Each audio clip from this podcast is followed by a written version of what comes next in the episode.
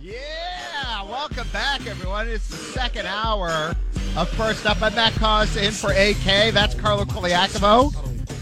During the Control Freak segment, I was in control of the Falcons, and my first move is I'm bringing back MC Hammer, and I'm bringing back Too Legit to Quit. You have to be a certain age to get this reference, but the early 90s, it was a glorious time. Jerry Glanville, the head coach, and MC Hammer did a song about the Falcons. Ah, the early 90s. It was a fun time to be a Yeah, sports that's fan. why Lamar Jackson has to go to Atlanta. Bring back the old, Oh, uh, yeah. the old days. Oh yeah, fifty-seven million dollars in cap space, baby. We'll get back to the NFL, but Carlo, I got a couple questions for you. The Leafs beat the Devils last night four-three because, of course, they did. It was actually one of the few times you saw in FanDuel where they were the underdog. Yeah. And New Jersey's a super hot team, and Meier is in the lineup, and he scored the last game, and there's no Ryan O'Reilly, there's no Tavares, Morgan Rielly struggling, Bunting's on the fourth line, uh, Matthews hasn't scored in ages, so of course they win four three.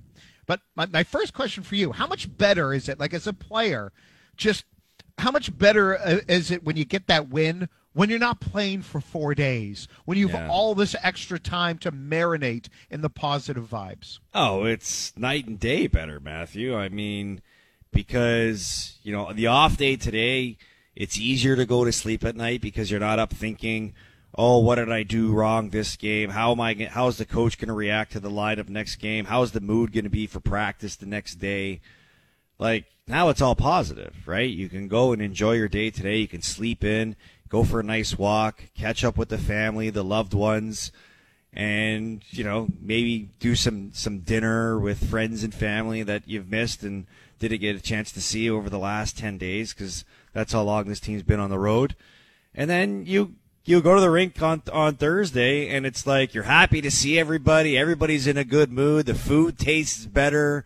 The practice is going to have you know a better feel to it the music's going to be a lot more positive because that's what they love to play at the rink so the best feeling in the world is, you know, getting a big win, knowing that you have an extended day off, and getting a big win, knowing when you have a chance to celebrate something as a team, like they did in the Bruce Springsteen concert, where you know they had the big win in Seattle. Everything is just Yeah, better when that, you win, yeah. and clearly, the way the Maple Leafs won yesterday is just a cherry on top of how much better things are going to be for this group today, tomorrow, and the following day before they play Saturday. And es- especially someone like Michael Bunting goes on the fourth line and then scores the game tying goal at uh, three three. All right, next question for you, and this is all related to last night's win, but it's really more just Carlo, your own experiences playing in, in the NHL. What goes on in a locker room between periods? Between like where one is really bad and one is really good. That first period, and I get it, it's their last game of a road swing, but they were outshot like 15 2, 15 3 early on. I think it ended up being mm. 15 5 at the end of the period. And then the, the first 15 minutes of the second, Toronto was dominating the Devils. They get the first goal of the game, the Calle Jarnkrok goal. And, and by the way, good job on Sam Lafferty to start that. But what is it like in a locker room when you've just laid an absolute stink bomb? Well, it, depends on what the score of the game is, right? If the score of the game is not in your favor and you've given up two or three goals, it's pretty quiet in that locker room. But in the in the Maple Leafs case yesterday, where they played a really slow first period, it was almost it was like a, a feeling out process to see how the game was going to go, and it was more of a of a survival period for them. You're coming in, and you're you're you're you're trying to find new ways to energize yourself. You know, guys are probably you know eating protein bars and um, getting some energy drinks into them, and maybe one or two guys will step up and say, "Hey guys, okay, you know we know that wasn't our best period, but there's 40 minutes left to play, and we're in a hockey game." You know, it's a 0-0 game. Thank God our goalie showed up tonight. He's given us a chance to win. Let's go out and do this for ourselves and do this for him and come out with a better effort. Let's regroup. Let's understand the things that we need to do and let's go out and execute it. And whether that comes from the leaders or that comes from the coach, it's all positive reinforcement that you're trying to preach during those times, especially when, you know, you're you're you're at an even playing field, which the Maple Leafs found themselves in because it was still 0-0 and you know, maybe guys, there's other, maybe there's some of the other guys that maybe didn't play much that period that are actually going to get Samsonov some Powerade drinks and basically catering to him. Say, hey, what do you need? You know, you, you, you thank God for you. Our coach isn't in here reaming reaming us away. So, um, it's. I love uh, that idea.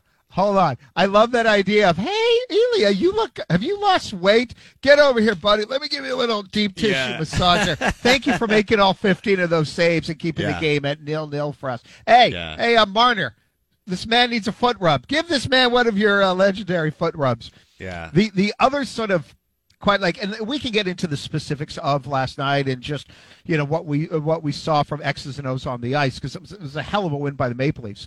But the other thing I wanted to bring up is Andre Palat's face got all messed up by a bad sticking penalty uh, by uh, by Holmberg. Uh, near the end, uh, I think it was like near the end of the second period, or it was near, near the end of the first. Anyway, it doesn't matter. Palat's face was all messed up, and then he went out and scored. And I'm wondering, what is?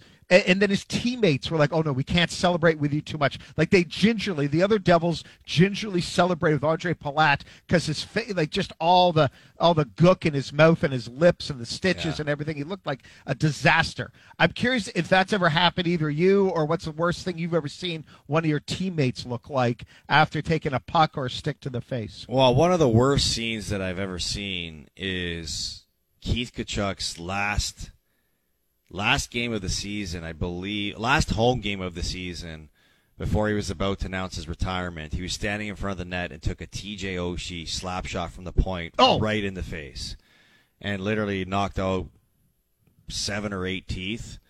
And you really felt for the guy. Like this guy played his whole career playing in front of the hardest spot on the ice in front of the net and never nothing ever happened to him. And to see him to hear him in the dentist office just curse nonstop while he was getting repairs and then leave it. It was a crime scene, basically what you saw Yeah. in his face. but uh, personally, it, it's actually you know very telling. If you go to my Twitter profile, there's a picture of me and Mats Sundin that I that I post on there as sort of a proud moment for me in my Maple Leafs career. And if you notice on my lip, there's a really big scab on my lip. So a couple of games prior, I ended up getting uh, a stick in, in the face, Oh. and it cut and it cut my lip. So, you know, you're you're you're medicating it so that it scabs over and ultimately it can find a way to go away. The difficulty that I faced was that the next two games, I found myself in battles in front of the net or in the corner, and I was getting face washed nonstop. And because of those Oh. face washes, the scab actually ended up healing even more after all those altercations. So what turned out to be just, you know, stick in the face, got some blood, scabbed over. Now, every two or three days, this thing is getting, uh, this scab is getting, um, you know, sort of washed over and the cut is reopening to the point where like I've got this big scar on my lip, which looks really disgusting if you really wanted to picture what, you know, would normally it would look like. And I'm just, you know, cruising around and it was just one of those things where I'm like, okay, just today, can I just not get hit in the face? I want this scab on my lip to go away. and it just kept reopening and reopening and reopening. And, but look, in the middle of a season, you deal with those things, man. There's not much Yeah. you can Oh, yeah. really do. And by the way, that was the the Holmberg high stick. It was late in the second period, which made it even that much dumber. Like, come on, guys, we're up, or the game was tied, and then uh, Palat scored. You know uh, what's- to tie it at two. You know what's really funny, and you know you never want to poke guys at, at at you know at injuries and stuff like that. But when a guy gets hit in the nose with a stick or with a puck, and whether it's broken or they just can't stop the bleeding, but they got those two nose plugs in each nostril Yeah. that they try to that they try to play through. yeah. the guy's lining up in the face off beside me. He's like, "Yo, man, you all right? Like, what's going on?" and he can barely talk because his nose is plugged with those uh, nose Shut up. Carlo. I'm trying to take the fence off air. it's so true. So true. But look, Um, one, one of one of the yeah. worst incidents of my career of getting hit in the face was a very scary one. So three consecutive games I got hit in the face. Uh, one underneath the chin with a high stick that I got zippers on. The next game, I took a puck right underneath my nose. I don't know how I didn't lose any teeth, like where where the puck hit me, but it hit me right underneath the nose, and I got stitches right underneath there. So I'm playing with stitches underneath my chin, stitches underneath my nose. The next game, we're playing. I'm playing in St. Louis at home. We're playing the LA Kings, and I'm defending a two on one uh, versus Kopitar and Doughty, and they're both on their off wings. So Kopitar is coming down on his off wing. He does a fake shot and then sauces it over. And because he sauced it over, it gave me time to sort of turn and get in the lane to Yeah. try to get a stick on Doughty's shot.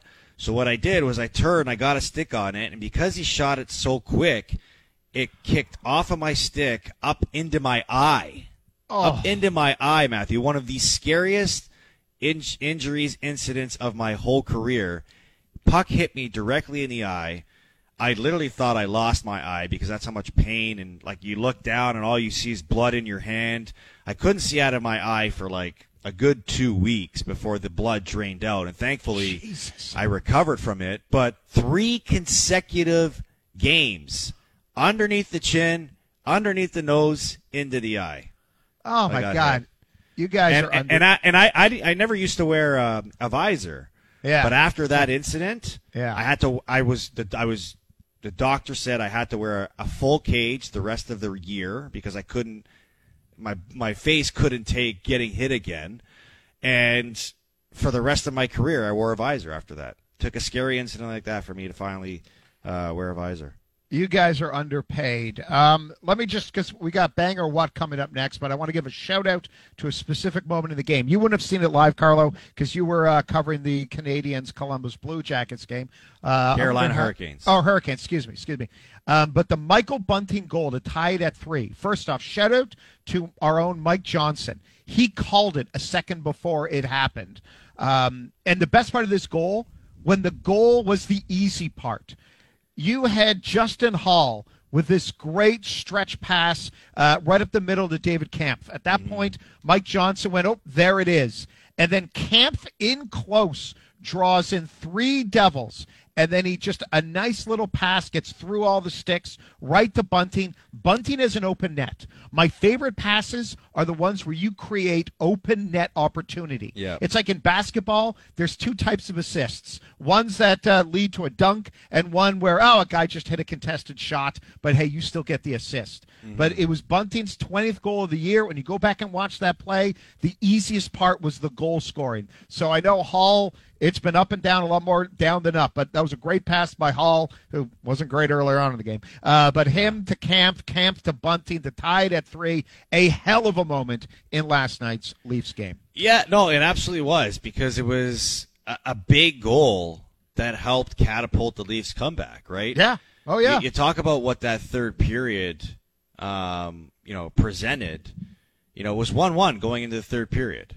Yeah. Marner gets the big shorthanded goal, and you thought after that goal, you know, it was going to be, um, you know, reminiscent of what happened Saturday night um, in Vancouver, but just in their favor, where you know they give up the two shorthanded goals. The next thing you know, it's it's thank you, see you later for the Toronto Maple Leafs as Vancouver rolls away to the win. Yeah. And that's sort of something that you expected to happen in yesterday's game because the Leafs just killed off a four minute penalty.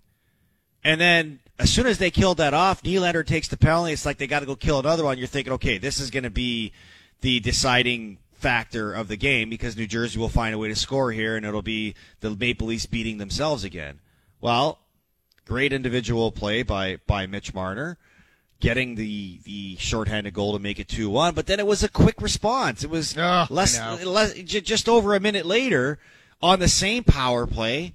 Palat ties it. It's a two-two game. You're thinking, oh man, okay, they couldn't even they couldn't even kill this penalty with with the lead. So now you're in a two-two game in the third period, and three minutes later, it was an Haula. unlucky goal. It was it was a, a tough goal to let in, considering the type of game that it was. by Haula, who just redirected a, a puck that was on net past Samsonov, who was having a great game. Like Samsonov deserved the the result in this game because of how good he played and how much he gave this team a chance to win. And that could have easily been the game. Okay, down 3-2 after the turn of events that just happened. But credit to the Maple Leafs. Exactly what you said with Michael Bunting. Credit to Sheldon Keefe for putting Michael Bunting on the ice after everything that has been a topic of conversation around Bunting being demoted to the fourth line. Gets the big goal. And they could have easily said, okay, let's get the point, go to OT. Well, they get a power play, and it was their power play with the big boys, Austin Matthews, getting the game winner, which is what sealed the deal for an impressive, really, really impressive Maple Leafs win. It's was there a stat that I read yesterday that Maple Leafs have won ten of the last eleven games against the New Jersey Devils? Yeah, oh yeah, and Matthews has a, a crazy uh, scoring record against the Devils as well. On the other side, the segment you know, you demand, you crave, and you're going to get. It is bang or what? That's Carlo. I'm Cauz in for Aaron Korolnik. You're listening to First Up right here on TSN 1050. Ready, set, react. It's bang or what? Will this segment end with a bang or a what? Welcome back, everyone. This is First Up. I'm Matthew Cauz in for Aaron Korolnik. That's Carlo Colaiacovo. Excuse me for laughing. Um, I love, and there's some people, Tyler Natobico, apparently a fan of mine. Thank you. Uh, enjoys my Norm Macdonald impersonation. But someone wrote in, like someone texted in their displeasure with me. Can I read it on air, uh, there, Carlo? Can I can I give a read? Sure. Why is Matt Cauz a mouth breathing caveman with mental deficiencies allowed on the radio? If he was the last creature on Earth, he still shouldn't speak out of respect for language and ears. Please tell him to limit the sounds he makes at all times. That is all. I'm sorry. I love whoever this is who texted in. Please tell him to limit the sounds he makes. Listen, I'd love to. Then it'd be less work for me, but I might get fired. Wait a minute. That's what you'd probably want. That is a good sharp. I enjoy that person. Thank you. Very nice. Very nice. Very All right. nice. What do we got from Bang or What there? Producer Chris Horvat.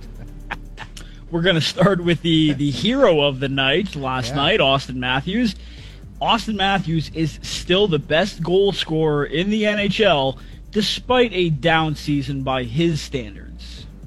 What? What? Yes, Yes. we're in agreement, Carlo. Go. Yes. Go. Look, I, he's an amazing player who has showed amazing goal scoring prowess.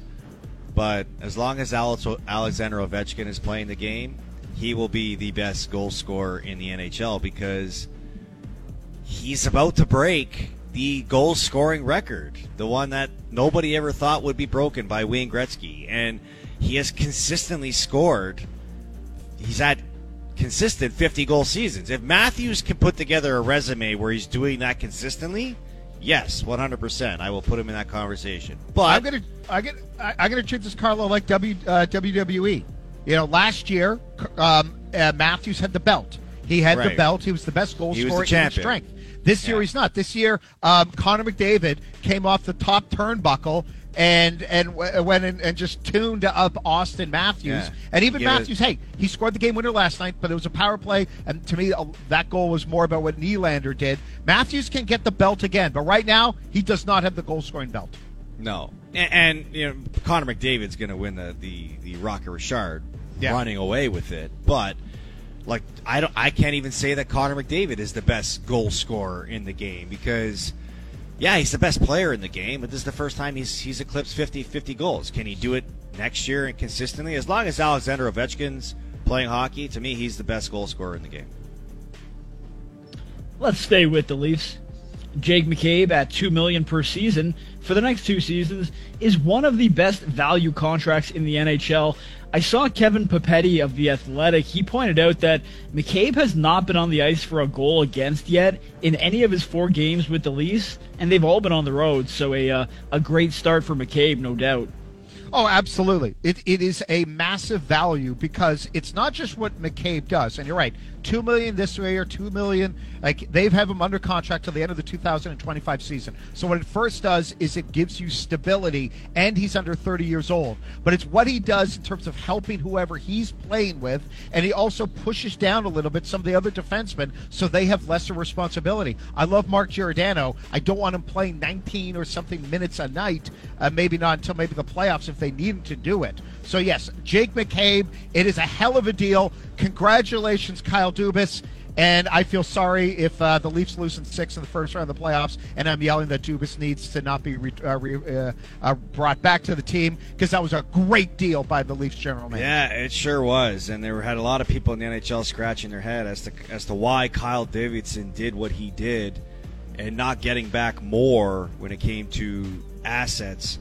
Um, you know, to allow a guy like Jake McCabe, who many people view as a top four defenseman and maybe a guy that can be a top pairing shutdown defenseman, which he is, has been for the Maple Leafs since he's come over, and it's incredible value. I mean, he that's what he's going to be for this Maple Leafs team for the next two years. He's going to be a top pairing shutdown guy that you know brings you quality minutes, plays a ton, can be an all situation type of guy, and.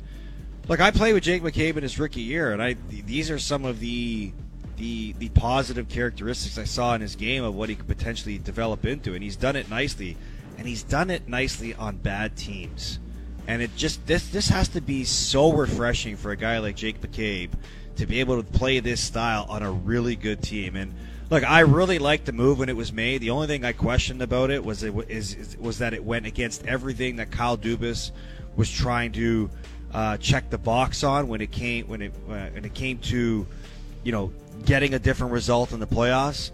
The only thing that, that concerns me about Jake McCabe is the fact that he's played zero playoff games in his career and the pressure that this he's going to face with this Maple Leafs team come playoff time. I hope that doesn't become a factor, but that was the we'll one see. thing I question would be a factor. Yeah. And let's hope it doesn't, but all in all, great value contract. The Maple Leafs have two great value contracts. Michael Bunting's another great value contract. The guy signed for 900 grand and has been a consistent 20 goal scorer. Where else are you going to find value like that? It 20 it got goal number 20 last night. Right. What do you got? You there, were talking geez? about the uh, the Stanley Cup playoffs. Let's go there for the next question. At least one of the Colorado Avalanche or Tampa Bay Lightning will make it back to the Stanley Cup final. So you're basically saying Colorado or Tampa, Colorado, Tampa, or the field.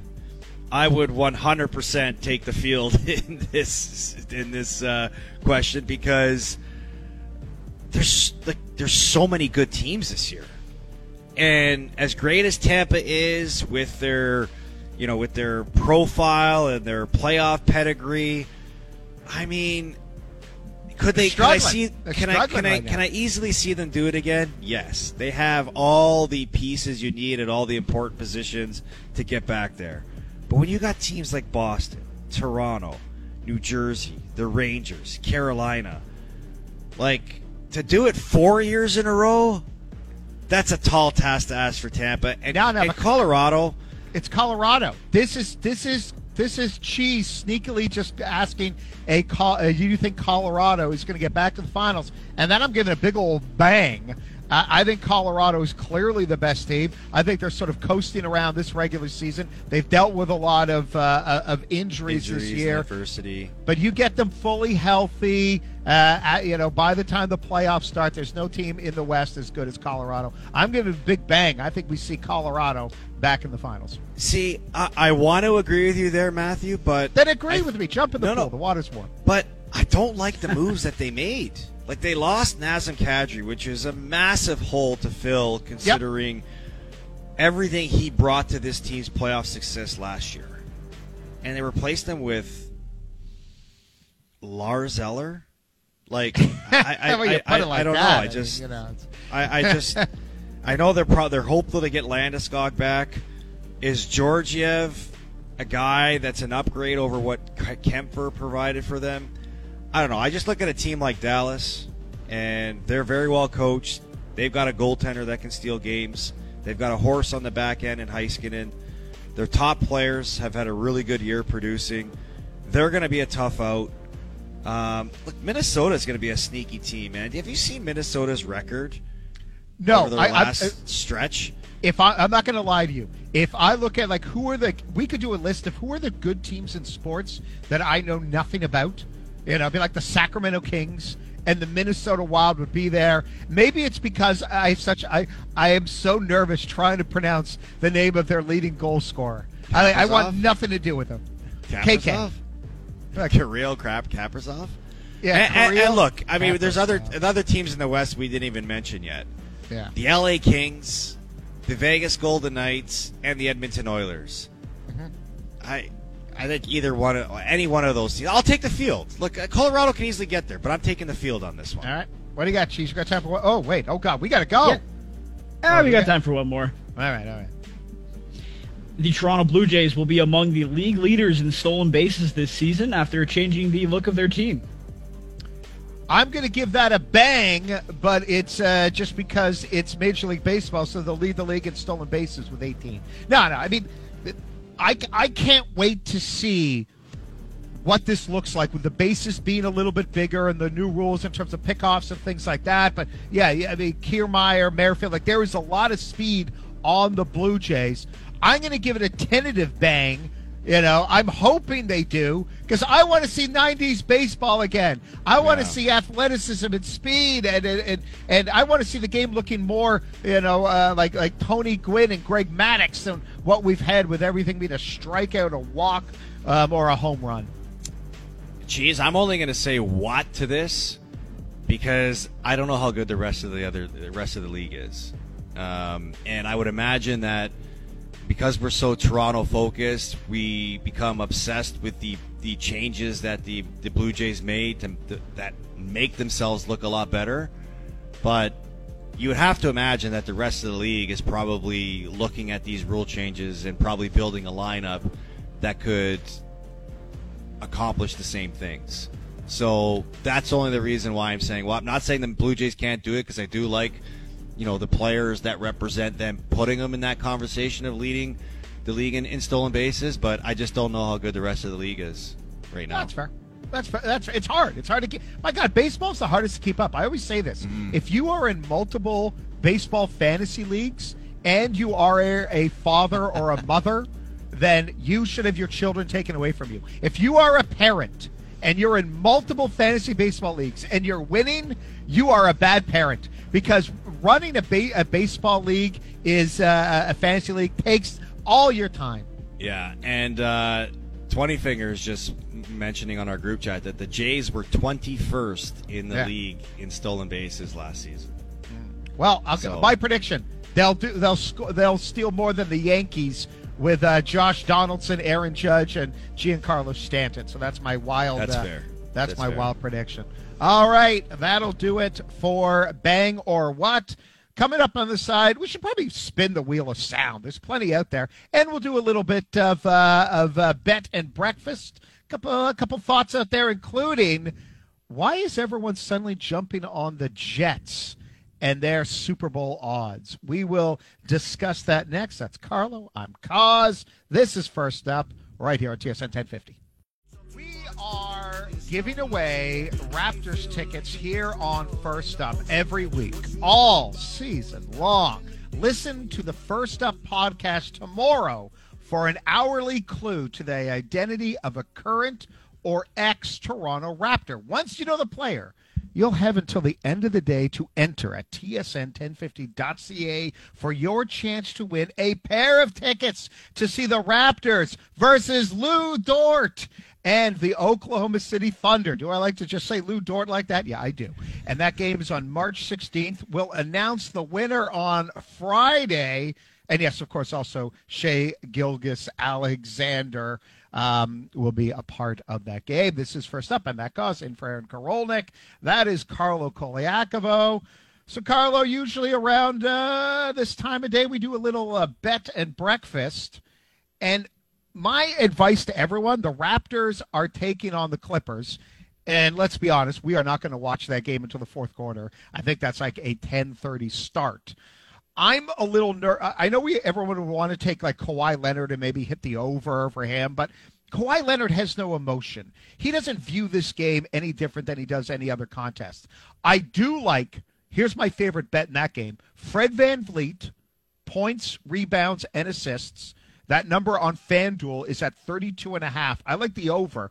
He VanVleet looked great against Denver. Just the pick and roll with him and Jakob Poeltl was working. His shot was going down. He's been scoring a lot recently. So I like the over for points, rebounds, and assists, 32 and a half uh, on FanDuel, minus 113, which means for anyone who's new to betting, that's fine. Come on in, uh, put down five bucks. You got to bet uh, 113 to win 100. But I'm not telling you to bet 113. Yeah. So I think that's No, one of my favorite I hear you, buddy. I hear you. Yeah. You can't be any worse than AK, who's been on an absolute cold streak right now with his Mm. picks, especially his hockey picks. He said that the Devils were an absolute lock last night. I was like, I wouldn't be so confident saying that. Guess who was the opposite? And I'm I'm so upset I'm not on gameplay today. It's Jim Taddy because I would be playing that clip over and over on my show. I'd Mm. be insufferable because I said take the Leafs. This is what they do. They confuse us emotionally. Uh, we were talking before, or at least mention it. Uh, the New York Jets. The Jets' odds to win the Super Bowl. Now, let me ask you, Carlo, real quick. Did Aaron Rodgers sign with the New York Jets? Did I miss something? no. Okay. So the Jets have lower odds to win the Super Bowl than the Ravens, the Chargers, the Jaguars, the Dolphins. There is a lot of teams that made the playoffs last year that have shorter that have longer odds than the Jets. Jets are 16 to 1. Justin Herbert and the Chargers are 20 to 1. This is all people just speculating thinking okay, a deal is going to get done. Yeah, I, and and I don't understand it, Matthew. I talked about this yesterday. Does Aaron Rodgers move the needle that much? This guy played on a team last year in Green Bay that had a better roster than the New York Jets, and they didn't even make the playoffs in a weak NFC. So why all of a sudden are people jumping on the Aaron Rodgers bandwagon thinking that he's the missing piece for the New York Jets? He sucked last year. And But it- he sucked, but Zach Wilson sucked more. I think that's what they're saying. Fair. That's fair. But to me, if you're talking about Aaron Rodgers putting himself in the best position to win, I still think it's back in Green Bay. They have a really great defense. They have a like mm-hmm. one of the league's best running game. They have a, a stud wide receiver in Lazard.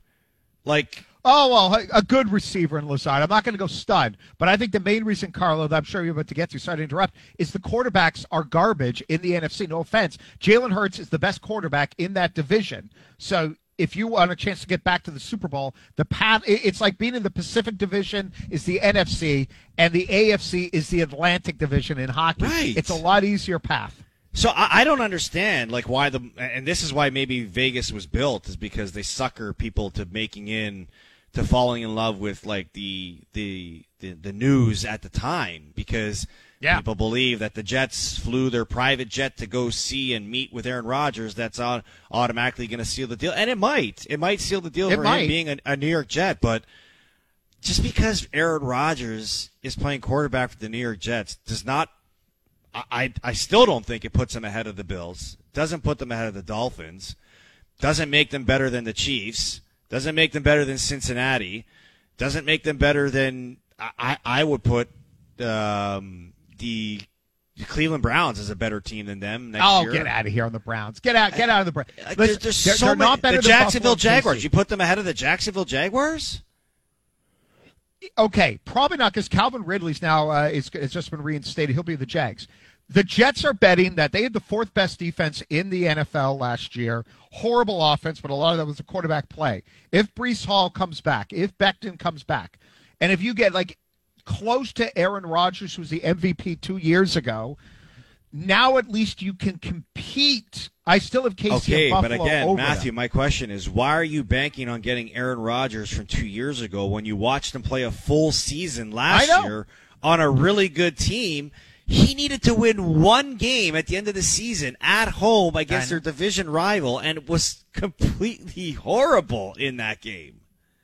Carlo, we got to go because we got Dave Poulin. But I will, I will just give one word for the Jets. This is not being logical. This is desperation. This is a Yeah. team whose best quarterback they've had in two decades is Chad Pennington. They You want to be desperate? Desperate. You want to hit the Yeah. desperation button and go all in? Go out and acquire Lamar Jackson because that'll be the difference maker move at quarterback for Yeah. you over Aaron Rodgers. On the other side, Dave Poulin is going to join the show, and we will talk about a wild win by the Toronto Maple Leafs. And I'll throw it out to him. I think that was the most predictable win of the year because the one thing the Leafs always do, they keep us guessing. We will get into that next, right here on First Up. This is Leafs Breakfast. Riley circles to the s- center ice area. Pass up on the wing finds Nylander. Nylander into the far corner. Center in front. Matthews scores! 34 snaps it home, and the Leafs power play goal has them out in front, four to three. Welcome back, everyone. This is First Up. I'm Matthew Cauz in for Aaron Korolnik. That is Carlo Colaiacovo. The Leafs bounce back after a tough Saturday loss to the Canucks with a 4 3 win over the New Jersey Devils. Joining us now, TSN hockey analyst, columnist with the Toronto Star, all around good guy. It is Dave Poulin. Good morning, Dave. Thanks for joining the show today. Good morning, gentlemen. You can include coffee drinker and enjoyer of the sunshine this morning because those are two more qualifications on my resume today. It's a beautiful sunny morning out there. Absolutely gorgeous. Abs- might, abso- might be a little crisp, Maddie, but it's beautiful. Yeah, no, you're right. Sorry to interrupt. I'm still because Carlos is down in the basement. I don't know if he has a window. He looks like he's in a He hostage video. know yet. It is a gorgeous, it's a gorgeous sunny day. I can confirm that. Um, Dave, I want to throw a weird analogy at you, and you can agree or you can call me a fool. Are you ready? Weird has never been associated with the word Matt Cauz, so with the name Matt Cauz. So, Never. okay, Or we can go ahead. Or fool. We can go or ahead. fool. Well, maybe. Um, being a Leafs fan is like when you're in your early 20s and you're dating that one kind of crazy partner. You don't know what you're going to get emotionally, but they're really attractive. Physically, everything is gangbusters, but you wake up every morning and you're not sure what kind of mood they're going to be in, and you're often walking on eggshells. And that's the Maple Leafs, where I predicted they would win, even though they were down a couple players, and you know Morgan Rielly and Bunting and Matthews have been struggling a little bit. So of course they beat a red hot Devils team. So rooting for the Maple Leafs, you're in a, and you're always going to be. It's like dating in a very emotional roller coaster relationship. Well, I think that fits most teams in the National Hockey League right now, Matt. I really do. You know, I'm out and about and have been in a number of buildings in the last couple of weeks. And if you talk to various fan bases around, um, talk to the Ottawa Senators fan base this morning, and you'll get the same answer for a much younger team. But it, it is emotional. And I think as the year builds up, it gets that way because you want you want to predict what's going to happen in the future in sport, and you simply can't. And you know, so the way we set up our panel hits, Matt, through you know through the the period as it goes, you start ideas right at the start of the period. And so you know, let's break down last night's game. You take the first period, you're, you're start up, and about the ten minute mark, literally the question is, anybody got anything here? and Carlo, you've had this conversation many oh, times, yeah. right? Oh, and so, you know, the legendary Puffy, our, our AP, is like, oh, well, well, we got this, this, this, this, and this. We're like, oh, okay, we got more than we thought. And you build it up. But last night, through the second period, we had, we had a hit going into the second intermission. And with three minutes to go, Jersey scores. so now your whole hit changes. And it, it, but the real change was at the end of the game because you're building up and the first end of game story was, wow, brilliant shorthanded goal by Marner changes the narrative of giving up two shorthanded goals against Vancouver. You know, the star coming to the forefront and Marner changing the whole narrative. But wait a second, Jersey scores a couple goals. Okay, another new narrative. And then, of course, Michael Bunting, who had been a story the entire night and has been for the last little while, he enters the picture and then the power play to end the game. So I think the emotional swings you're talking about are part of the preparation not only of the team, but of the fan base for what's ahead. And not only in the last five weeks of the season, but this is what happens in the playoffs. These are when teams talk about playing meaningful games, The reason they're meaningful is because you learn how to handle the emotional swings involved. And last night was a, capsule of what we're going to experience down the stretch. Who's hurt? Who's not here? So coming out of the trade deadline, it's like, okay, everybody relaxes coming out of the trade deadline. It's like, wait a second, we got 20 games to play here.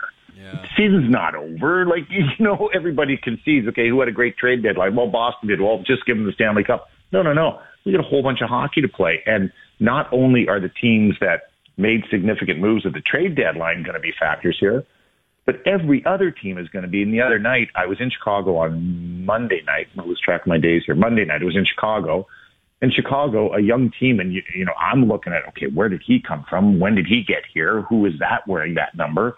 Yeah. And, and they said, no, wait a second, we're going to have something to say. And that same night, San Jose wins, and and the Canucks win, and so there's a lot of hockey left to play, and the emotional swings you're talking about, Matt, are exactly what you you try and prepare a team for to know what's going to happen in the playoffs. The fan bases will never figure it out, trust me, but the players are supposed to at a certain time. Pooley, were you impressed to see that game by Matthews yesterday, knowing that it was a game without two of the other top center icemen and O'Reilly and Tavares, and it was ended, it was him that ended up being scoring the game deciding goal. It's actually what I expect.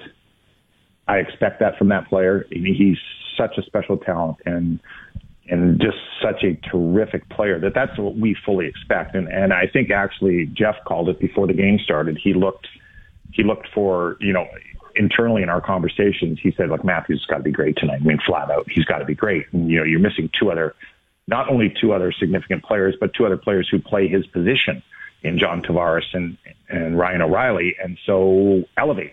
And even through the first, the first period, at one point, the shots were, well, the shots were 16 to 2 at one point. I think they ended up 15 to 4 at the end of the first period. So I don't know where the other shot went for Jersey, but um, Matthews had the chances early. He had a really good pass to Kerfoot early, and he had two of the chances. I think one was credited with a shot net, but he was on his game early, and it doesn't show in terms of offense early for the Leafs, but it looked like he was on it and together. And you know, it's as much as his numbers aren't what they were last year in terms of goal scoring. I don't worry about Auston Matthews being there at a critical moment, and the fact that he elevates when two key line mates or teammates are out doesn't surprise me at all.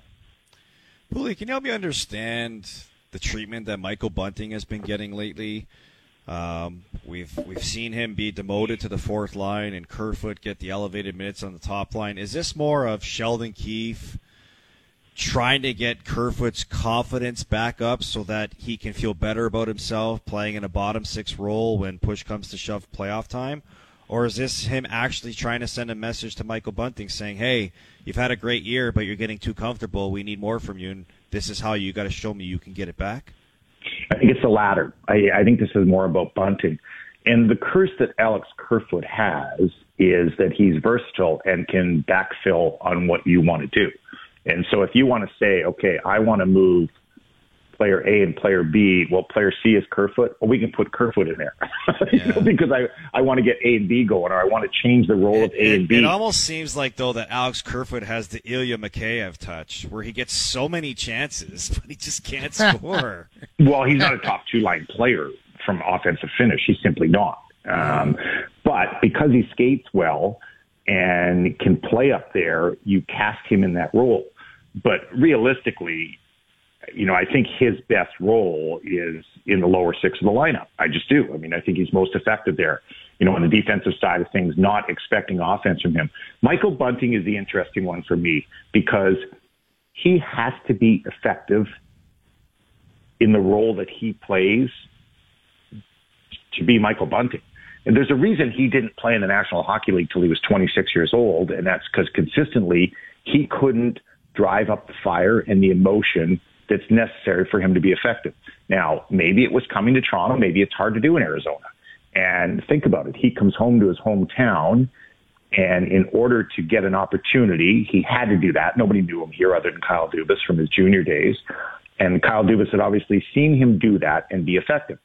So he starts off and then he gets golden role. I mean, think about the, the role he's cast into from a guy who's, I believe he had played 26 NHL games when he arrived here and all of a sudden he's skating alongside Matthews and Marner and takes full advantage of it. Absolutely full advantage.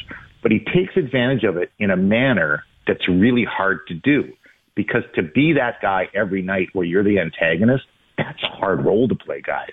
That is hard. When you step on the ice and you are the antagonist and the complementary player, and everybody says, well, oh, anyone could play that role. Anyone can't play that role beside Matthews and Marner. You've got to know where to to go. You've got to know as much how to stay out of the way as be there in the way.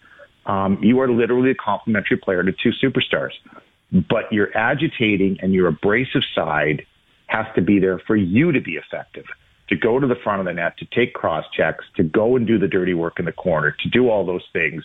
And quite frankly, to do the chirping and to get under other people's skin and to be, and that detracts attention from the two stars. It pulls it away from them. Now, sometimes to their detriment, they have to get involved because he's involved. But I think he got away a little bit from doing that. And they know in order to be an effective playoff team, he's going to have to play in that top six with those two guys, and they're trying to get him back to that right now, Carlo. I think that's what it is. I don't think this has anything to do with Alex Kerfoot. I just don't, because Kerfoot, unfortunately for him, is just a guy that once you make your decision about what's going to happen, you say your your last line is okay. Well, we can put Kerfoot in there. Well, we can put him at third line center. We can put him at fourth line left wing. Or we can put him at second line right wing because he can skate and he can do those things. But I don't think if you're going into it and you're laying out this roster when everyone is healthy, I don't think Alex Kerfoot's a top six guy. I think Michael Bunting has to be. And, and I'm not saying he's a top six guy. I just we've seen so much emphasis on the moves the Maple Leafs have made around their bottom six, right? And clearly Kerfoot's going to be a bottom six guy. I just wonder that, you know, you hear Sheldon Keefe's comments saying Kerfoot's playing better than Bunting right now. I wonder if Sheldon Keefe's saying, okay, I have 20 games left here to get Kerfoot feeling better about himself so that when he is playing in the bottom six, maybe he can find a way to score a big goal for us because I've given him the confidence to play with good players, get a scoring touchback, so on and so forth. That's why I, I suggested that because other than that, it doesn't make any sense to me why he's playing on the top line. Yeah, no, he's playing on the top line because that role has to be filled right now, and he's capable of filling it for a short mm-hmm. period of time. I don't think that's. I don't think it's about his confidence. I really don't, because I don't think you're going to change that about Alex Kerfoot. I think Alex Kerfoot, we know what he is as a player, and he'll go in and out of that himself. And I do believe he'll be a bottom six guy and an effective one in a playoff role. But he fills the bill right now. They've got a couple of key injuries, and you can put him there, and he can skate. And even the opportunities he had last night, his opportunities, his effectiveness is going to be more first man on the forecheck, creating a turnover not the guy that's making the play or finishing the play. It's just not. Mm-hmm. Dave, always appreciate. Enjoy your coffee. Enjoy the blue skies. We will chat with you soon. All the best, my friend. Thanks, guys. Have a great day. You too, pal. Take care. That is NHL analyst on TSN, Dave Poulin. This has been Leafs Breakfast. Uh, Carlo, on the other side, what do the Ravens know that we don't? And I'll tell you why 100% certainty. The one place Aaron Rodgers is not going is the Green Bay Packers. That's Carlo. I'm Cauz. Yes. It's a little tease. This is first up right here on TSN 1050.